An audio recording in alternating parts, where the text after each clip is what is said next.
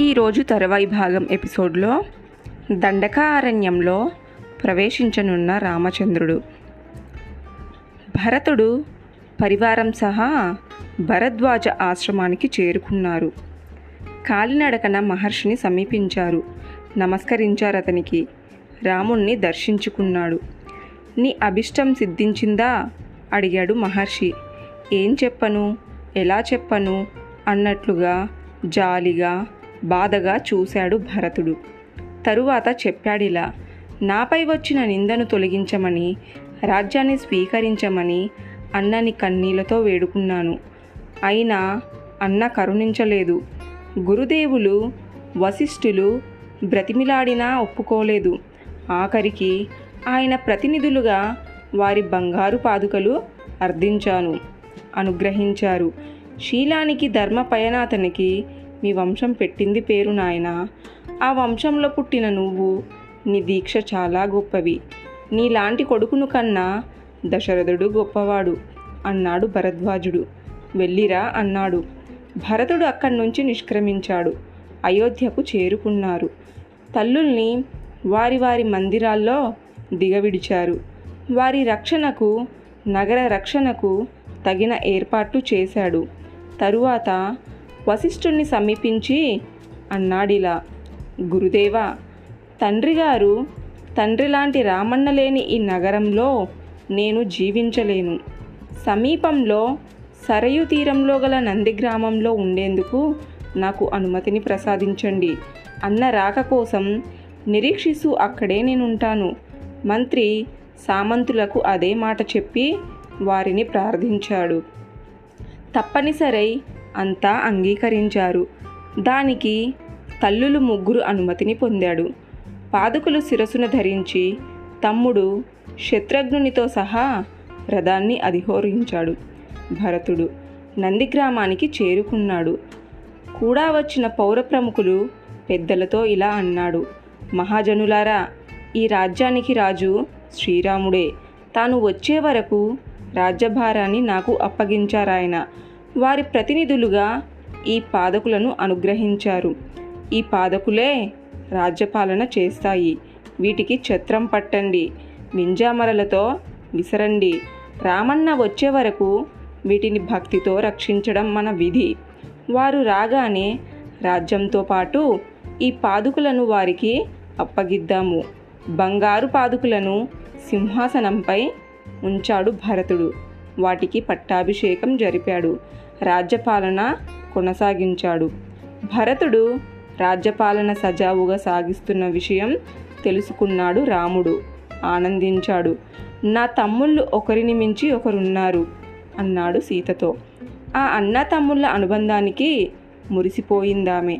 అంతలో అక్కడికి గుంపులుగా ప్రవేశించారు ఋషులు. వయసులో పెద్దగా ఉన్న ఓ ఋషి రాముణ్ణి సమీపించాడు. అన్నాడిలా. రామా ఇక్కడికి సమీపంలో దండకారణ్యంలో రాక్షసుల స్థావరం ఉంది దానిని జనస్థానం అంటారు. కరుడు దాని అధిపతి. వాడు మహాక్రూరుడు పాపి హంతకుడు రాక్షసరాజు రావణుడు లేడు. వాడి తమ్ముడు వీడు. రావణుడు పేరు వినగానే రాముడెందుకో అప్రమత్తమయ్యాడు. చేతిలోని విల్లును మరింతగా బిగించి పట్టుకున్నాడు. మీరు ఇక్కడ నివసించడము ఆ రాక్షసులకు ఇష్టం లేదు. మాపై దాడులు చేస్తున్నారు. మమ్మల్ని అనేక రకాలుగా హింసిస్తున్నారు. ఈ బాధలు మేము పడలేము. అందుకని ఇక్కడికి దూరంగా ఓ సురక్షిత స్థావరానికి తరలిపోతున్నాము అన్నాడు ఋషి. బాధపడ్డాడు. అతని వెన్నంటి వచ్చిన ఋషులందరి అభిప్రాయము అదే అన్నట్టుగా వారంతా భయం భయంగా దీనంగా కనిపించారు. అది చూసి తట్టుకోలేకపోయాడు లక్ష్మణుడు. ఎక్కడ ఆ జనస్థానం? కళ్ళెర్ర చేసి అడిగాడు. కళ్ళెర్ర చేసి అడిగాడు. అనుసైగతో అతన్ని వారించాడు రాముడు. చెప్పమన్నట్టుగా మాట్లాడుతూనే ఋషిని చూశాడు. రామ వీరాది వీరులైన పరక్రమవంతులైన ఒంటరిగా మీరు ఇక్కడ నివసించడం మంచిది కాదు. రాక్షసులు దాడి చెయ్యకముందే మీరు ఇక్కడి నుంచి వెళ్ళిపోవడం మంచిది. అభ్యంతరం లేకపోతే మీరు మాతో పాటు రావచ్చు. ఆ పైన మీ ఇష్టం అన్నాడు ఋషి. ఆలోచించాడు రాముడు. కాసంతగా ఆవేశపడ్డాడు. అడిగాడు ఇలా. జనస్థానం గురించి కరుణ గురించి మాకెందుకు ముందుగా చెప్పలేదు అని అడిగాడు. రాకుమారులు విధి వైపరీత్యం అరణ్యవాసం చేస్తున్నారు. ఈ సంగతులన్నీ ముందే చెప్పి దెబ్బ మీద దెబ్బగా మిమ్మల్ని బెదిరించడం మాకు ఇష్టం లేకపోయింది. కష్టమనిపించింది. అందుకే చెప్పలేదు. పొరపాటైతే క్షమించండి. అది కాదు మహర్షి ఎందుకు చెప్పలేదని అడిగానంతే. చెబితే ఈ పాటికి ఆ రాక్షసుల బాధ మీకు లేకుండా చేసేవాణ్ణి. ఇప్పటికీ మించిపోయింది లేదు. మీరు ఇక్కడే ఉండండి. తమ్ముడు లక్ష్మణుడు నేను వాళ్ళంతూ చూస్తాము అన్నాడు రాముడు. సమాధానంగా మౌనం వహించి ఋషి బృందం మా బల పరక్రామల మీద మీకు నమ్మకం లేదా? అడిగాడు లక్ష్మణుడు. రాముడు ఉన్న చోట రాక్షసులు ఉండరు ఉండలేరు అన్నాడు రాముడు. అయినా ఋషి పుంగవులు అక్కడే ఉండేందుకు ఇచ్చగించలేదు. వెళ్ళి వస్తామని బయలుదేరారు. రామలక్ష్మణులు వద్దని ఎంతగా వారించినా వినలేదు వారు. వెళ్ళిపోసాగారు. తప్పనిసరై వారిని వెన్నంటున్నాడు రాముడు. కొంత దూరం వరకు వారిని సాగనంపి వెనక్కి తిరిగాడు రాముడు. పర్ణశాలకు చేరుకున్నాడు. కొన్నాళ్ళు గడిచాయి. పరిసర ప్రాంతాలన్నీ బోసిపోయి కనిపించడం మరో మనిషి కనిపించకపోవడం ఇబ్బందిగా అనిపించింది రామునికి. పైగా అక్కడి ప్రతి అణువణువు కన్నీటితోను తడిసి ఉండడాన్ని గమనించి గుండె బరువు చేసుకున్నాడతను. భరతుడు సహా వచ్చిన తల్లులు ముగ్గురు ఏకదాటిగా రోధించిన కన్నీరంతా కాలువలు కట్టి ప్రవహిస్తున్నట్లనిపించి భరించలేకపోయాడు రాముడు. భరతుని పరివారం వచ్చి విడిది చేయడము చుట్టుపక్కల ప్రాంతాలన్నీ మలినం కావడాన్ని తట్టుకోలేకపోయాడతను. వీలైనంత వేగంగా అక్కడి నుంచి వెళ్ళిపోవడము మంచిదనుకున్నాడు. సీతారక్ష లక్ష్మణుల సహా బయలుదేరారు అక్కడి నుంచి చిత్రకూటానికి విడిచిపెట్టారు రాముడు. అతి మహర్షి ఆశ్రమానికి చేరుకున్నాడు. సీతారామ లక్ష్మణులు కన్నబిడ్డల్లా ఆదరించారు. సీతాదేవిని చూసేందుకు అడుగులో అడుగు వేసుకొని నడవలేక నడవలేక నడిచి వచ్చిన వృద్ధురాలైన భార్య అనసూయను దగ్గరకు తీసుకున్నాడు మహర్షి. సీతాదేవిని చూపించాడు ఆమెకు.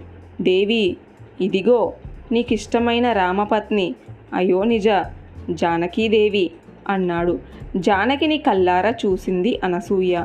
కోరిక తీరినట్టుగా తల పంకించింది. తన భార్యను పరిచయం చేస్తూ అన్నాడిలా. ఈ అనసూయ పది సంవత్సరాల పాటు గంగను ప్రవహింపజేసి తీవ్ర క్షామానికి గురై ఈ దేశాన్ని కాపాడిన మహా తపస్శాలి. పదేళ్ళ పాటు దీర్ఘ తపస్సు చేసిన ధన్యురాలు. దేవతల కోరిక మేరకు సూర్యుడు ఉదయించకుండా పది రాత్రులను ఒక్క రాత్రిగా మార్చిన పూజ్యురాలు. మీకు తల్లి వంటిది. నమస్కరించి ఆశిషులు అందుకోండి. రామలక్ష్మణుల అనంతరము తన గోత్ర నామాలు తెలియజేసి ఆమె ఆశీషులు అందుకుంది సీతాదేవి. సాధ్విధర్మ దీక్షతో కారాడులలో భర్తతో కష్టాలు ఓదార్చుకుంటున్న నీకు నువ్వే సాటి తల్లి. భర్త వనవాసి అయినా నిరుపేద అయినా భార్య అతని గౌరవించి తీరాలి. భర్తను మించిన దైవం లేడమ్మా అంది అనసూయ. పతిసేవ తపస్సు వంటిదని నాకు తెలుసు తల్లి.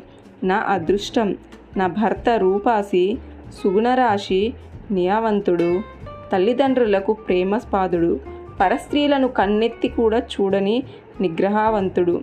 అతని సేవించడంలో ఆనందమే తప్ప అలుపన్నది నాకు తెలియదు తల్లి అంది సీత. ఆ మాటలకు ఎంతగానో సంతోషించింది అనసూయ. అన్నదిలా కోరిన వరం ఇస్తాను. కోరుకో తల్లి. నేను రామపత్నిని. నాకే కోరిక లేదు తల్లి అన్నది సీత. కోరికలు లేని సీతను దగ్గరకు తీసుకున్నది అనసూయ. ఆమె శిరస్సును ప్రేమగా నిమిరింది. సమీపంలో ఉన్న చీర చందన సుగంధ ద్రవ్యాలు పుష్పమాలలు బహుకరించింది ఆమెకు. ఈ కానుకలన్నీ దివ్యాలు అపురూపాలు. ఈ పుష్పమాలలు వాడవు పరిమళాన్ని వీడవు. ఈ చందనం అంతే సుగంధాన్ని వీడదు. వీటిని నువ్వు ధరించడం వల్ల నీ నాదునికి అన్ని వేళలా ప్రియం కలిగిస్తావు అన్నది అనసూయ. ఆశ్చర్యంగా చూసి భక్తితో వాటిని స్వీకరించింది సీత. కళ్ళకు అద్దుకున్నది. తర్వాయి భాగం. నెక్స్ట్ ఎపిసోడ్లో తెలుసుకుందాం.